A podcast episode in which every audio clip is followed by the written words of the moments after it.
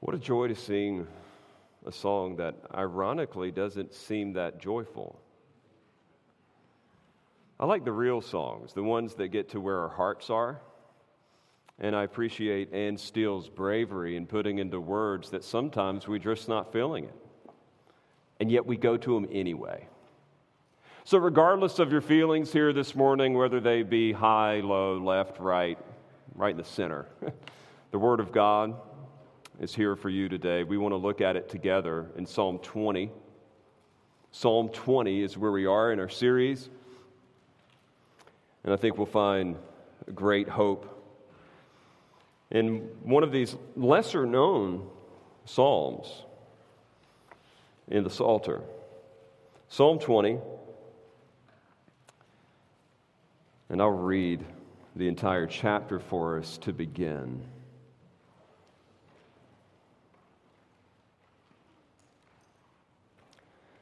To the choir master, a psalm of David. May the Lord answer you in the day of trouble. May the name of the God of Jacob protect you. May he send you help from the sanctuary and give you support from Zion.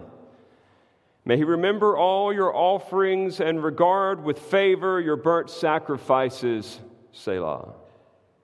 May he grant you your heart's desire and fulfill all your plans. May we shout for joy over your salvation, and in the name of our God, set up our banners.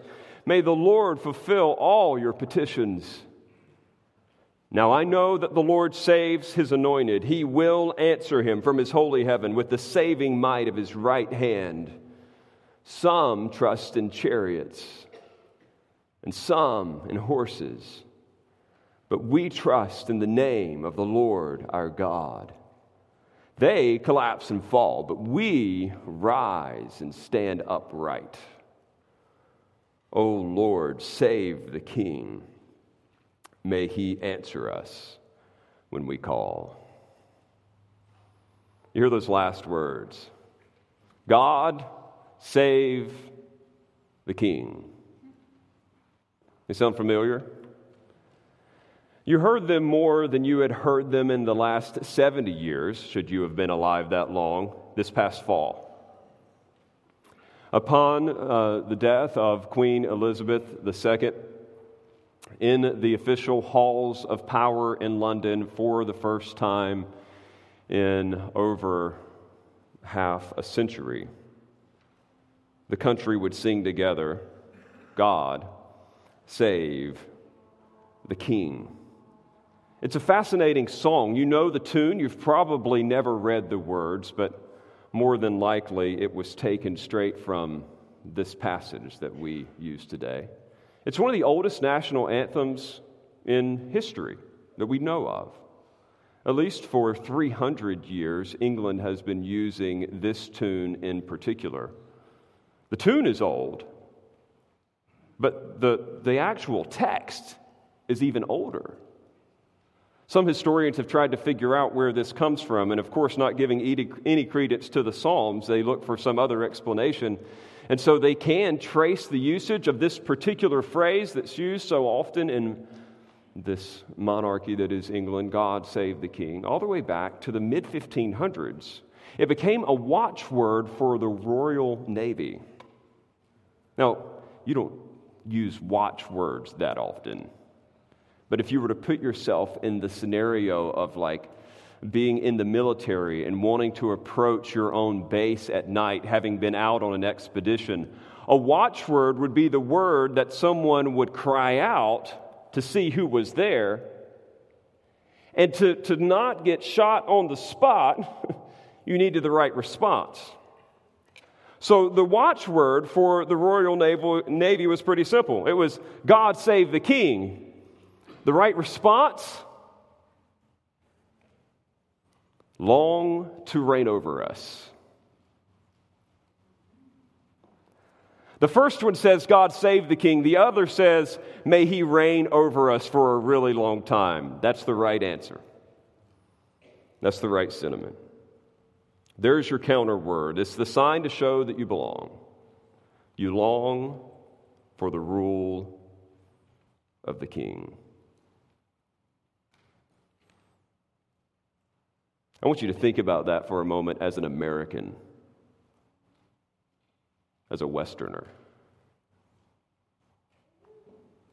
What kind of culture or people, and this is the way you're probably thinking, what kind of culture or people truly craves the rule of a king?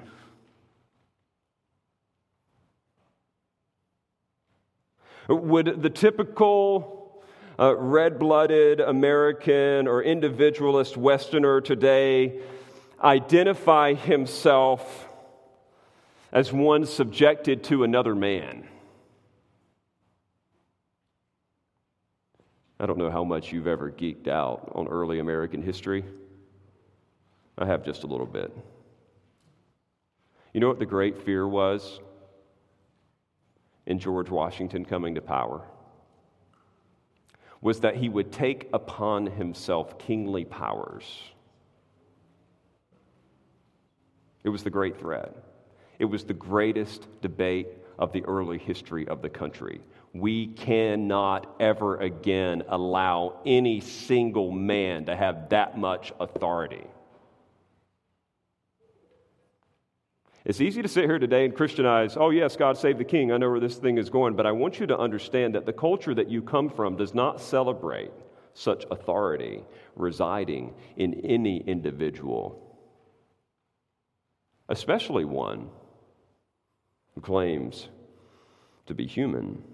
A cry like this, for one person to have so much power, so much authority, to have so much capacity to be able to boss people around, to be able to do things, is out of step with our time. We still sing in our own day about allegiance to ourselves and to our alternate institutions. Long live me. Long live us. Not may he reign over us forever, but may we reign over us forever. You know, that's what a democracy is, right? A rule of the people. And the cry for a king to rule over us seems out of touch because we've just frankly made ourselves king. It isn't just a political thing, it's a spiritual thing. We've got this Adamness in us. And it just leads us to want our own way to do our own thing. We all have it, we see it. Have babies and see if they have it. you don't teach it, it's just there. You do your thing.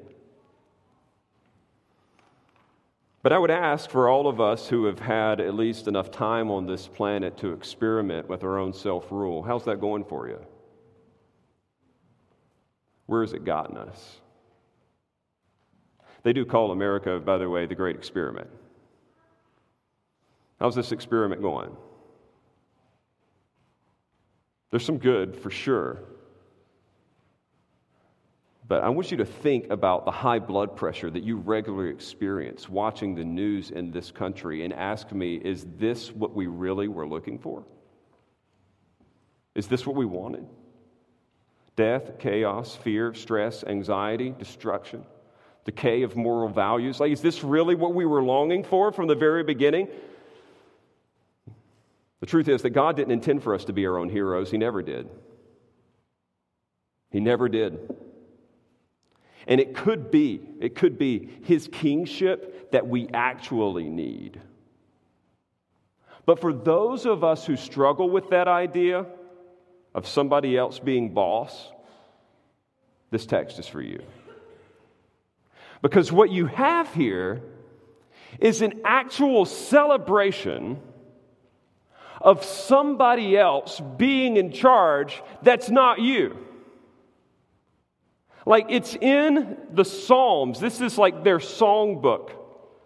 You know, like you, you break out the songbook like when you're happy, like you, you listen to like your favorite playlist, you know, like when you want to be really jazzed up. Like these are the things that they would turn to to excite themselves. And one of the things that they would regularly sing about through the Psalms is that somebody other than them is the boss. They love it. And let me take it a step further because it's easy for us to idealize this and say, yeah, well, of course, God's the boss. Listen to this. They wouldn't just sing about God in general being the boss, they would sing about some human representative being the boss in the place of God. Like the first one makes sense to us. We're like, yeah, God's the king. I, I, I, love it. I get where this is going. But Psalm 20 isn't about God's general kingship, it's specifically about his ruling and reigning through a man. And they love it. When you read this text carefully, you, you learn a little bit about ancient Near Eastern culture, especially the nation of Israel.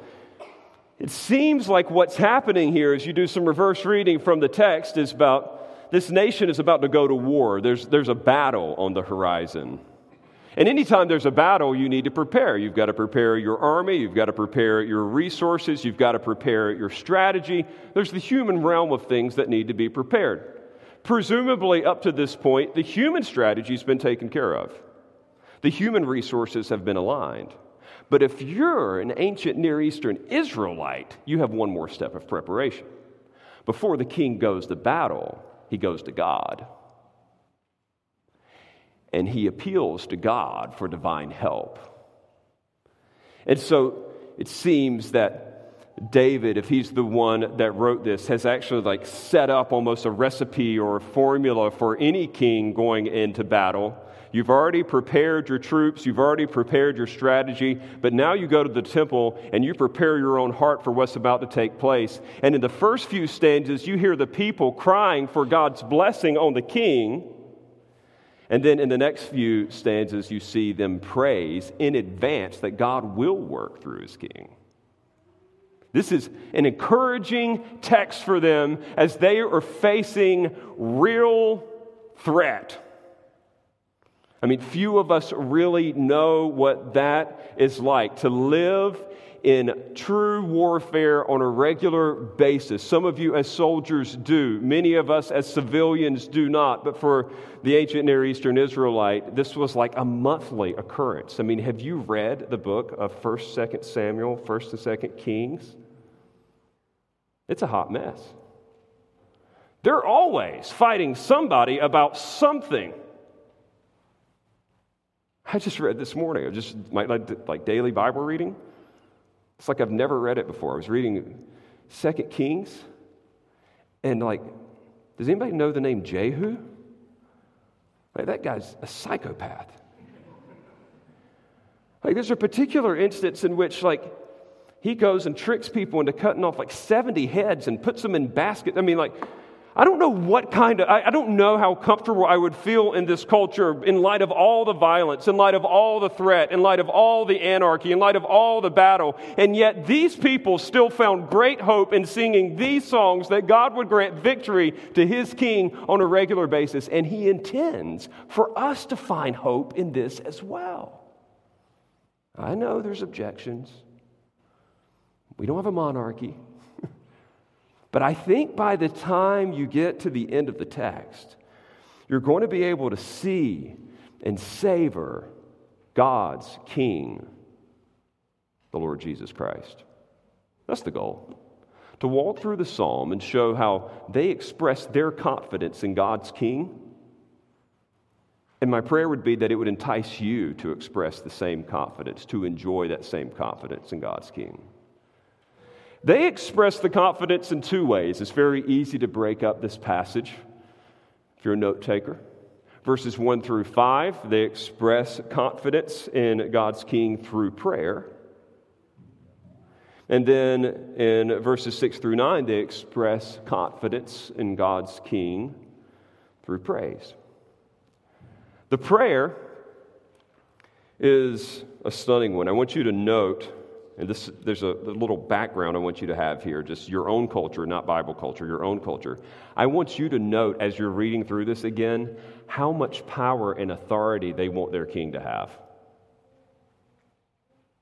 Remember, early American history we're doing everything we can to not let any individual accrue so much power. Here, I want you to see that they are praying to the God of heaven that this one person would have almost unlimited power.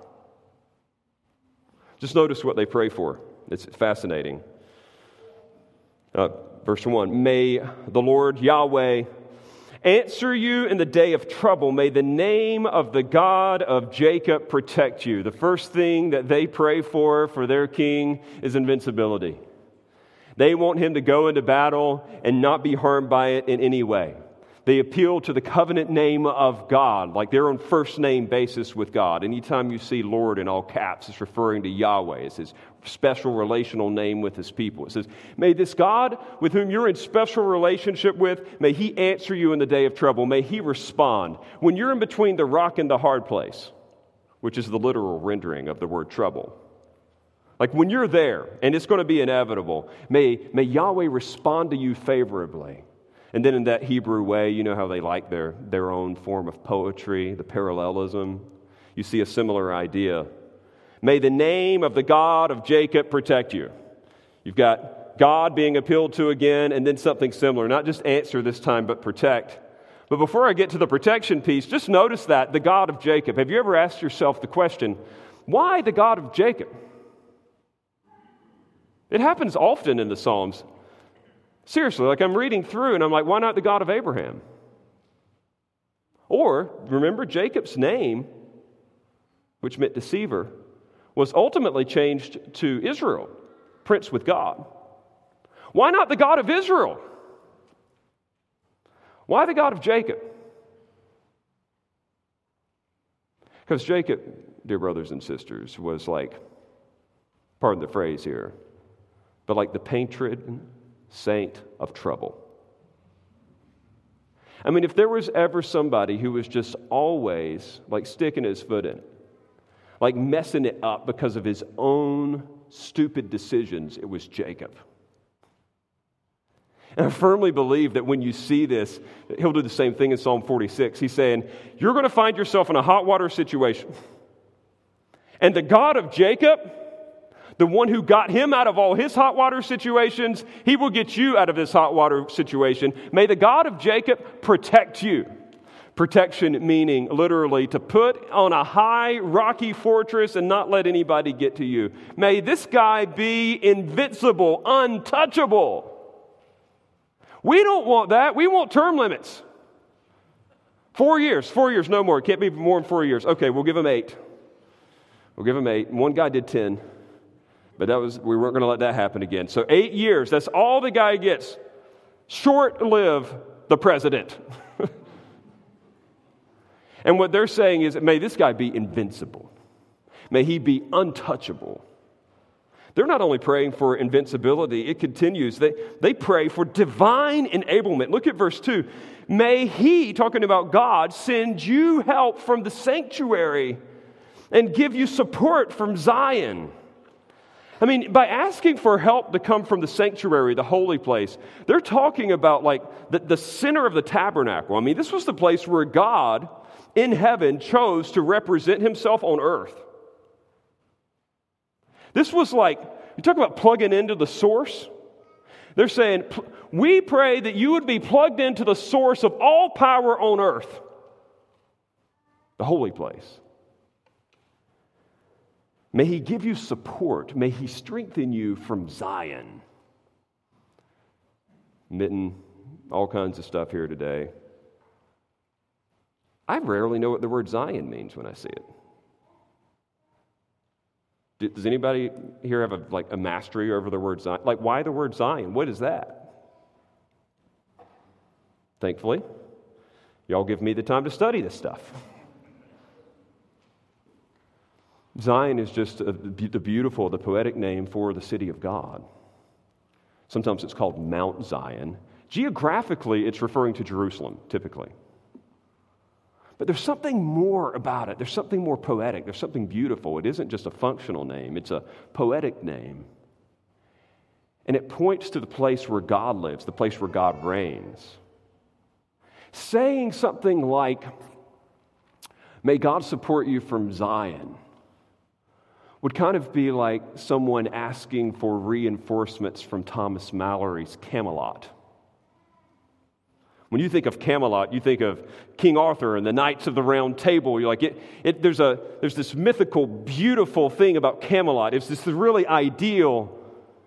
But the difference between Camelot and Zion is that Zion actually existed. It was a real city, it was the place that God would rule and reign. And so, once again, he's, he's praying for backup from heaven itself. Not separation of powers. This one's the executive, this one's the legislative, this one's the judicial. They're like, we want this guy to have all the power. In fact, we want him to have the power of heaven itself. So they pray for invincibility, they pray for enablement. They also pray for divine favor. This is one that we don't even think to pray for in our own country and context. Look at verse 3. It says, May he remember all your offerings and regard with favor your burnt sacrifices. Selah. Now that's fascinating. They're praying for his favor with God, that God would look upon him and treasure him and bless him in every which way. Because what would happen is the king, before going into war, would offer sacrifices. That's just an expression of his gratitude toward God. And they're praying that God would look on every sacrifice this king has ever offered favorably. That he would take this special burnt offering that he was about to burn, and listen to this the Hebrew word, I love this, the Hebrew word there is to regard as fat.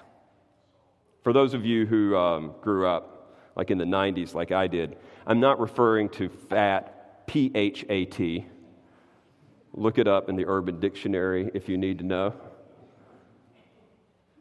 I'm talking about fat, F A T. May he regard as fat your burnt offering. What is, why? My, don't we try to cut out the fat? You know, like, or we try to avoid the fat? Uh, friends, fat is where all the flavor is. I hate to break it to you. That's why they charge more for a ribeye or a New York strip than a top sirloin. And in the Old Testament, in Leviticus, it says that God actually treasures the, the fat portions of the animal. The priest could eat certain parts, but the fat was reserved for God. It was the best, it was the flavorful. Like he loved it, he craved it. What, what the, the people are praying here is that God would crave everything that you offer him, that he would enjoy the gifts that you give him.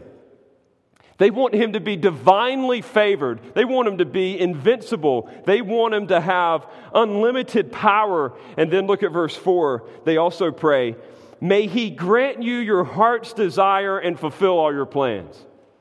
All right, here we're crossing a line. Ain't no way.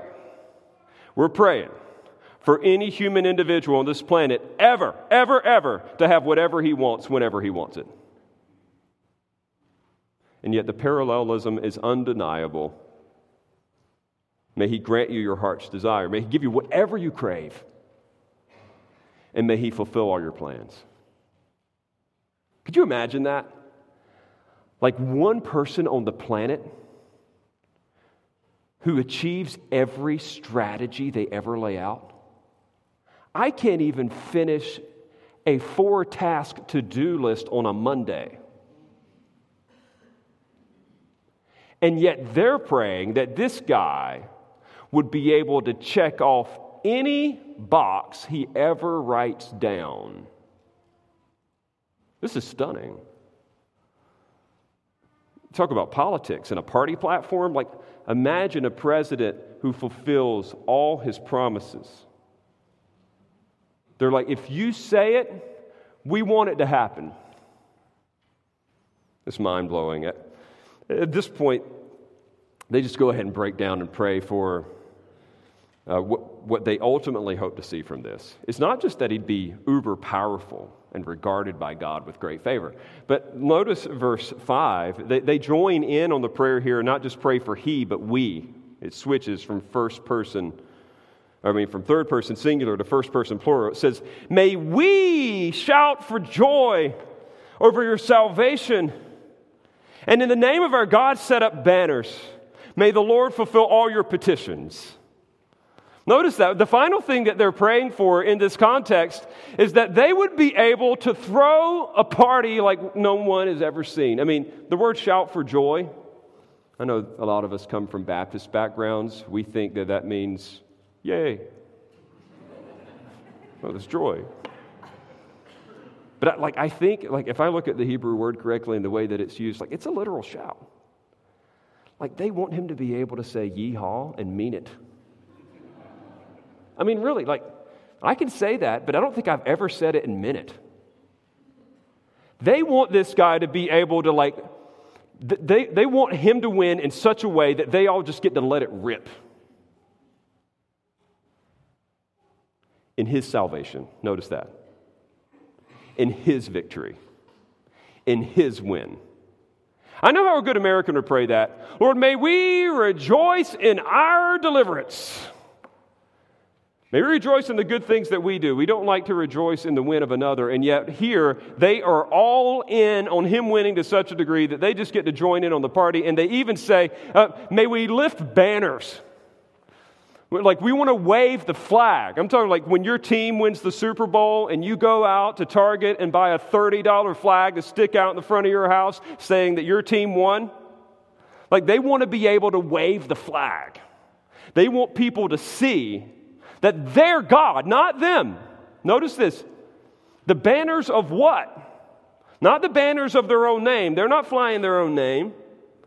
What they want to see in this is that the banners in the name of our God would be set up and waved and established. And then they finished with something that they similarly prayed May the Lord Yahweh fulfill all your petitions, just in case they didn't get it the first time. They pray for his victory, the ultimate answer. To me, this is fascinating, friends. I mean, we're only moving through the first portion of this. And again, we have got to naturally ask ourselves is like, really? Like, they're, they're, they're happy about this? They're not just happy about it, but they're hopeful that one man would have this much power. But what I want you to note is they not only pray in confidence to God's king or about God's king, but they go ahead and just they shift gears. They just go straight to praise.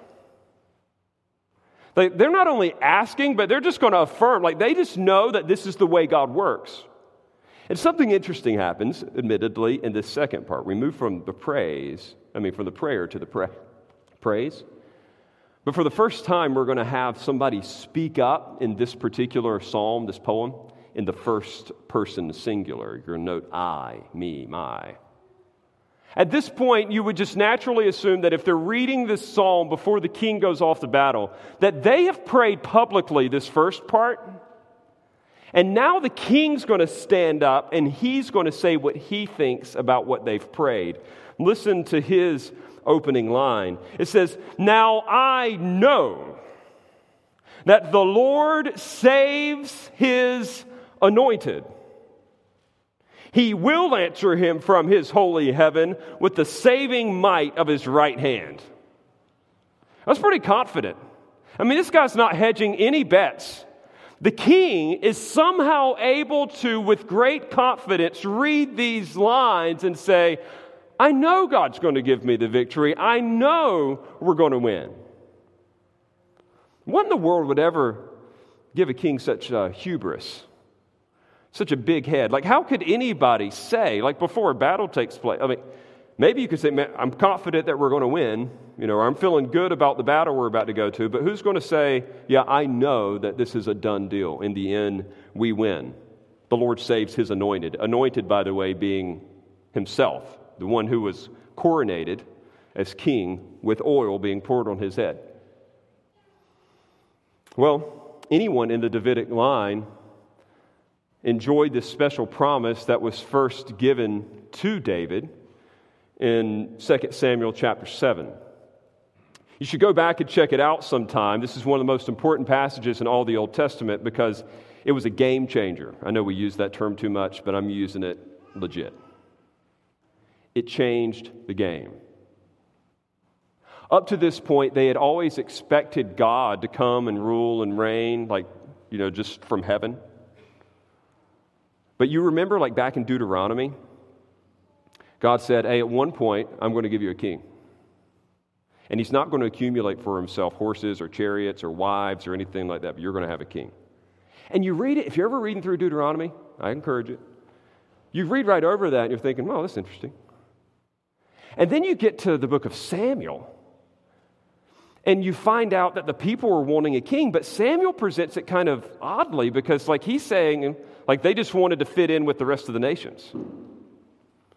And you're like, is this king thing a good idea, a bad idea? You know, like, don't, I mean, it doesn't get any better than just God ruling and reigning over his people, right? Like, isn't that like the gold standard of good rule? And yet, before they ever started wanting that because that's what everybody else had, God had already set it up that they would have a human ruler that would represent him perfectly.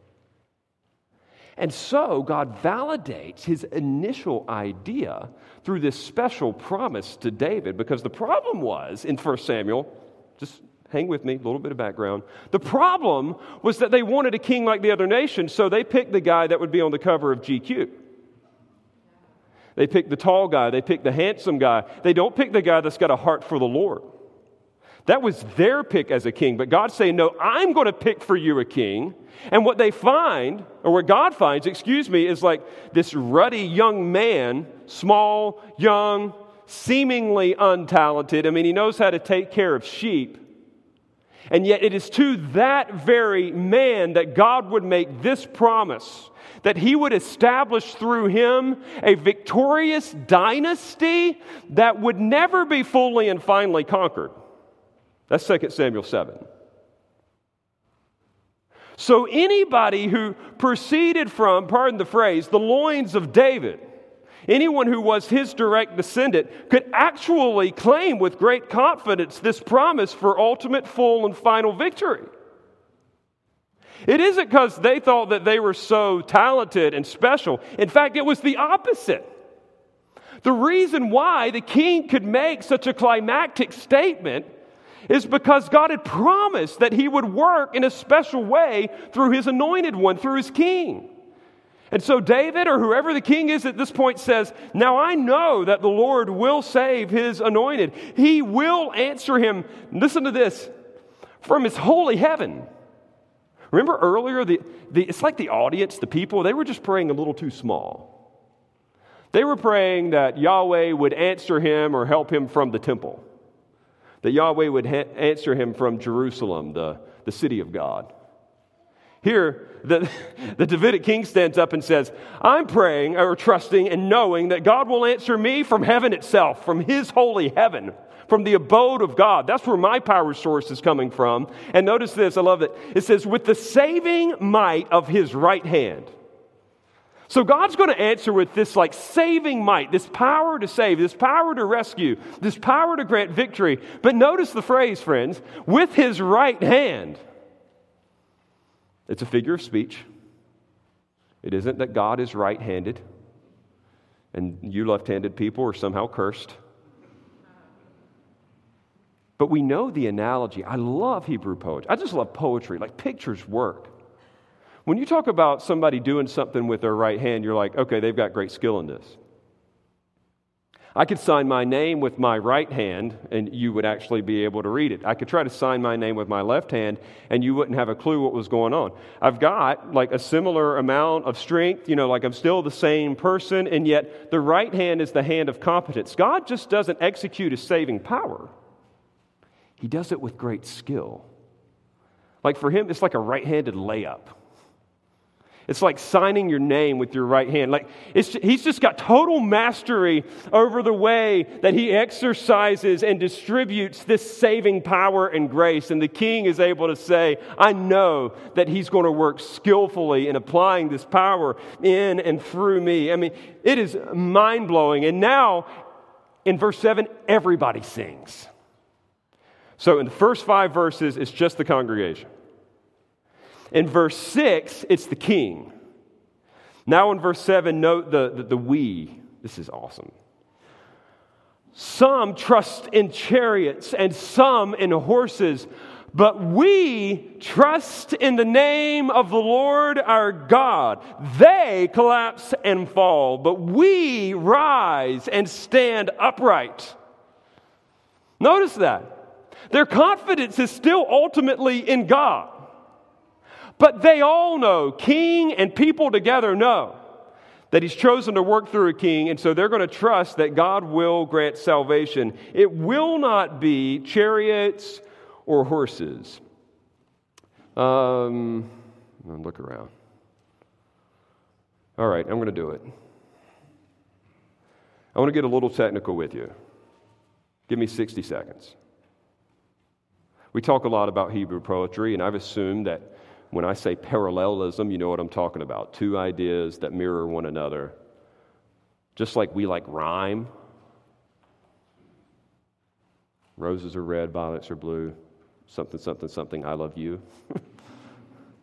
We're like, oh man, it's great poetry. You and ooh, and you know, like you. The Hebrew, people, they didn't care about the way it sounded, they cared about what it said. So they loved rhyming ideas.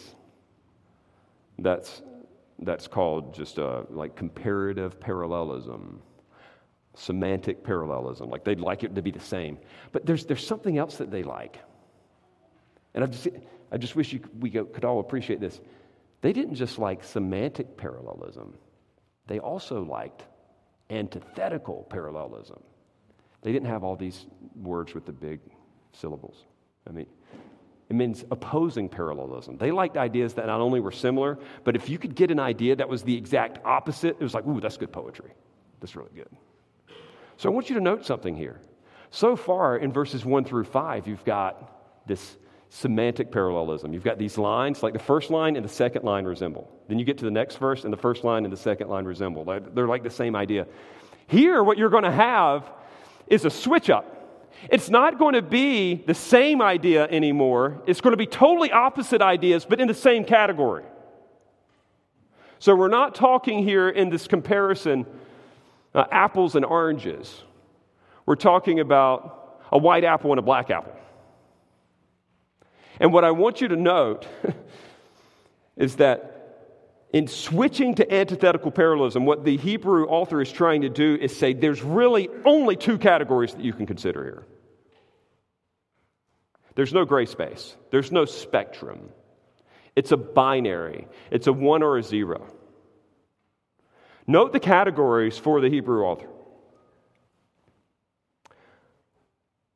Some trust in chariots and some in horses, line one, category one. Line two, but we trust in the name of the Lord our God. It continues, line one. They collapse and fall. That's alternate outcome number one.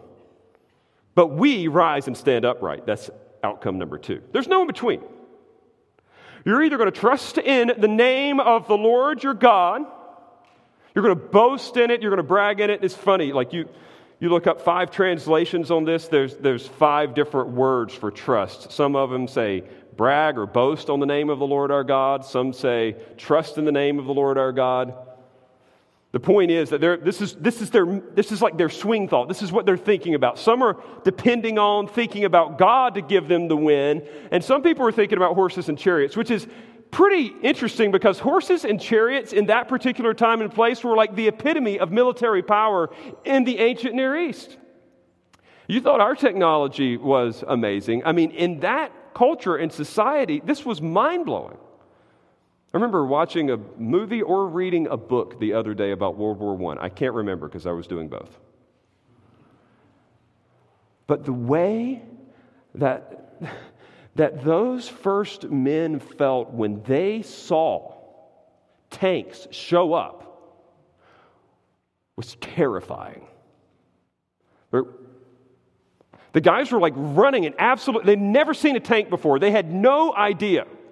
It was it was unstoppable. And once people started like hooking up these like iron carts to horses, you're dead in the water. You don't have a chance. And let's take it a step further.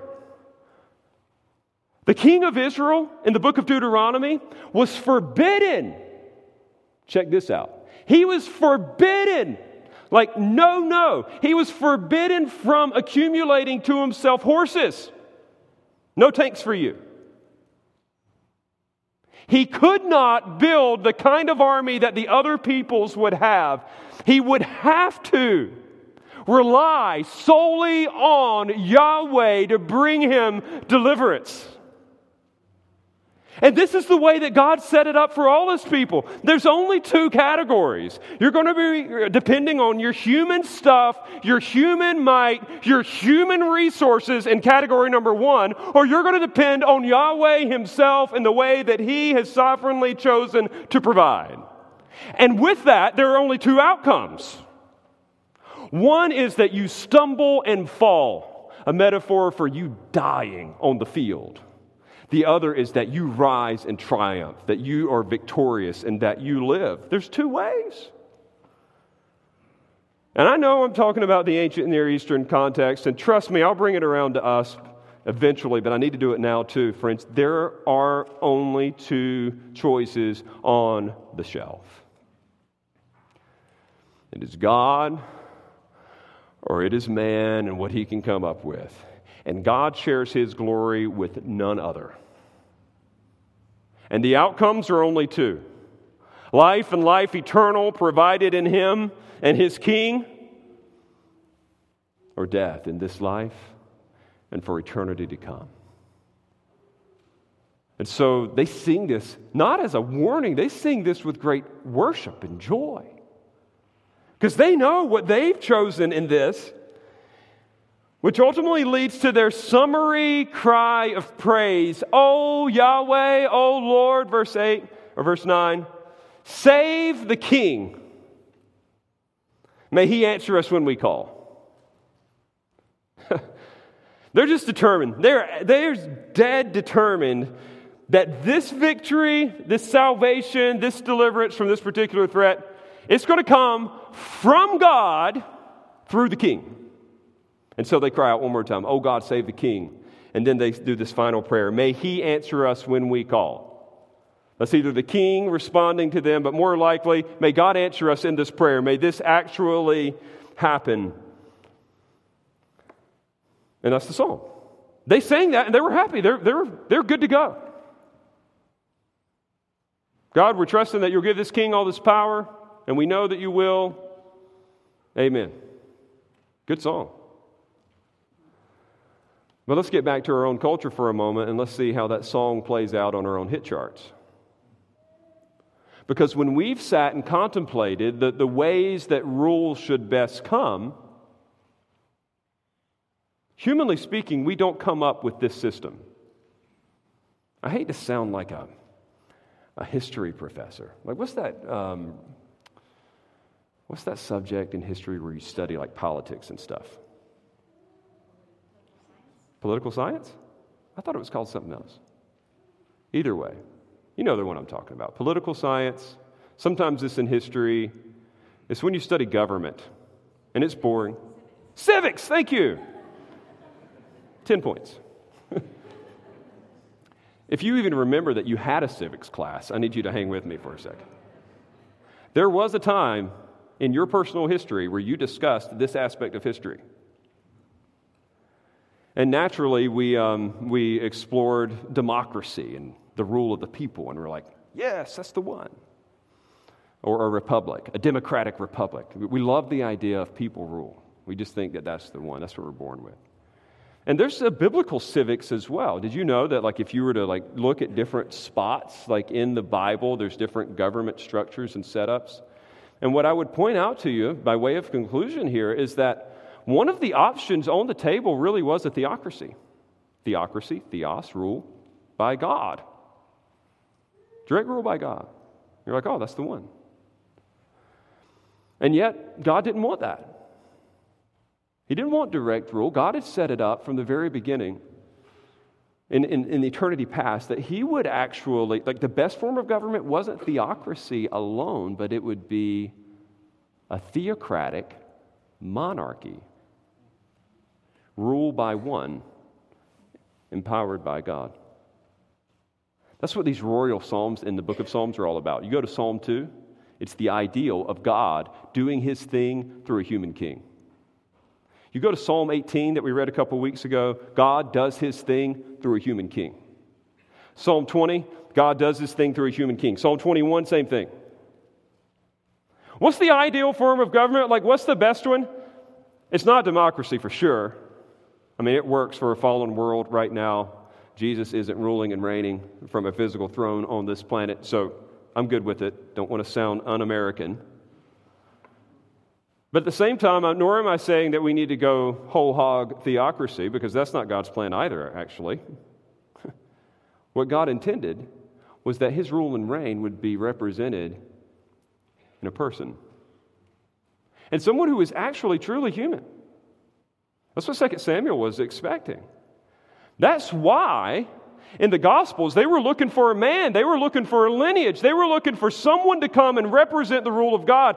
And they thought that he would be specially empowered by God, but they would have no idea that it would be even better than that. It would be God Himself.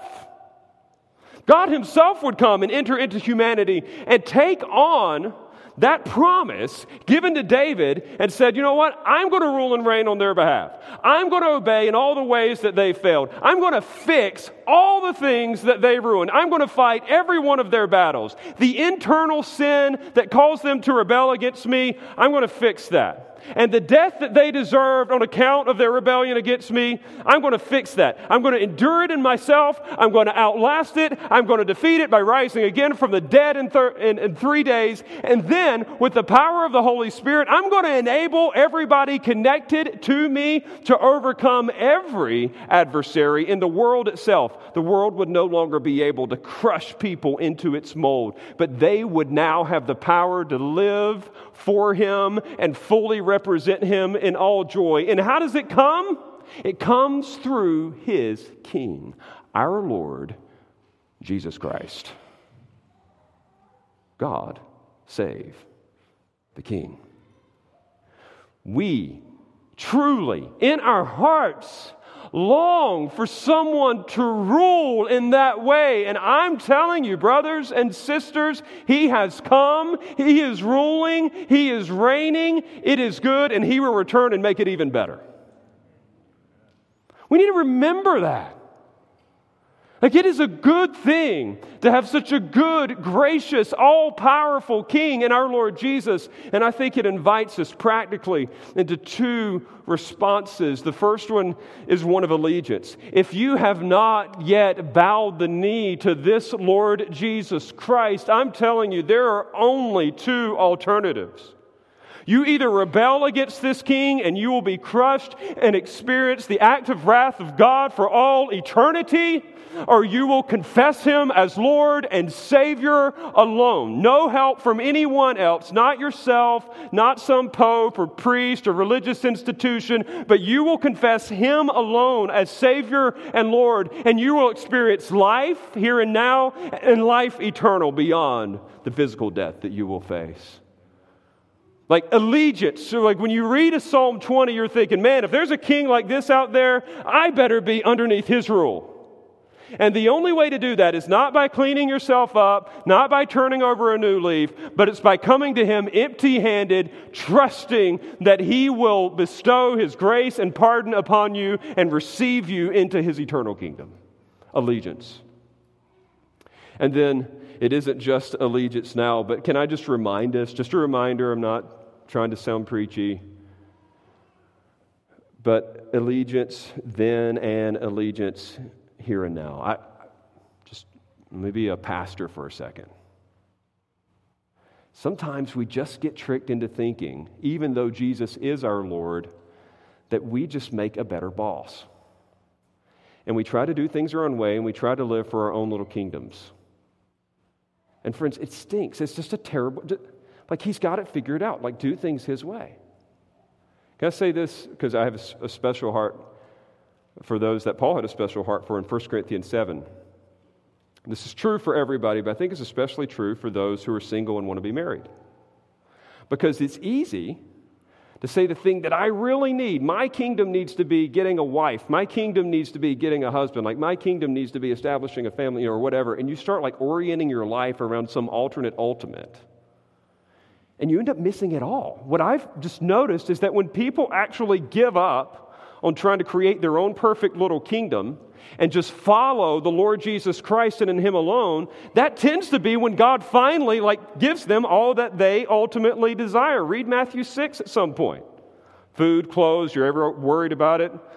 And what does he say? Seek first the kingdom of God and all these things will be added to you. It's not just true of singles, it's true of somebody getting a business off the ground, it's true of somebody trying to plan for their retirement, it's true of somebody trying to outlast a tough season physically or emotionally. Don't make the trial the thing, make the king the thing. And trust me, he will rule, he will reign, he will win. He's got all the power. Allegiance, allegiance. But then uh, the second part of this that I just want to remind us of was a, a faithful response to God working through his king, it's expectation. It isn't just allegiance, like I'm going to live for him, but it's expectation. He will do what he said, he will bring it to pass. And how does this happen? Like, how do we become like these people who are so doubtful and despairing, and like someone who's so dynamic and confident? The key to praise is prayer. Don't you see it over and over again in the Psalms? It starts off with prayer, and these people end up in praise. The key to worry is trying to figure it out on your own. The key to actual expectation and faith and confidence is just saying, Oh God, I don't have a clue what's going on right now. I need you to deliver. I need you to work. I trust King Jesus to fix this particular problem. And then all of a sudden, you find yourself on the back end giving him praise because he did his thing. We're always so surprised, like, well, gee, God answered prayer again. Isn't that cool? It's the way he works. Even though please hang with me, even though they knew, they knew that the king had this special promise, they still prayed. My kids ask me sometimes, like, or one of them asked me, why, why do we pray? Why do we pray if God already knows? I'm like, you're not the first person to ask that question. My best answer is just the way they chose to do it. Hey, here, here's your first lesson in kingship. Let the king do it the way he wants to. You know the way he wants to do it? Prayer, depending on Him. Sure, he could have bypassed that, but he didn't. He said, I'm going to work through this. And so we pray personally, we pray corporately, asking God to work in all these mighty battles that we see in our own life, in our community, in our world, and ultimately for the eternal good of souls forever. We pray. And so we enjoy great confidence in our King. We're going to practice that right now. We're going to pray, and then we're going to praise. I want you to see how the two lead right to one another. I'm going to lead us in prayer, and then the musicians will come, and we're going to sing a final song of praise. And I want you to note the title of the song Christ, our hope in life and death. Now, lest you think the word Christ is Jesus' last name, I want to remind you of what it is. Christ means the anointed one, the prophet, priest, king. We're saying that Jesus, our king, is our hope in life and death.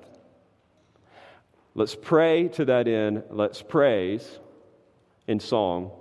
We'll have one final prayer for a church member that's leaving and we'll be dismissed. Okay? Let me pray for us generally now. Father in heaven, we come to you in full need for you to give us victory in every area in which we struggle, knowing that you have met our greatest need in our Lord Jesus, who has conquered death on our behalf, who has satisfied your wrath for our rebellion, who has provided righteousness for us that we could never secure in and of ourselves, who has enabled our obedience in this life. His yoke is easy, his burden is light. We enjoy the gentle yoke of Jesus, and we pray that we would walk faithfully under it, that you would strengthen our allegiance to you, and that you would mark us as a church, oh God, by regular asking and dependence upon you, knowing that that's the way that you work. And when we pray, may we pray for things that you want, the things that matter, not just gobbling up prayers on our own selfish desires. And I pray also if there are any who are here who have yet to come under your lordship by faith alone, If there are any who are here who are still living for themselves, still persisting under their own rule, I, I, pray that they would see the error of their ways and that they would come to enjoy the hope that can only be found in Christ the Lord, our only hope in life and death. And it's in His name we pray. Amen.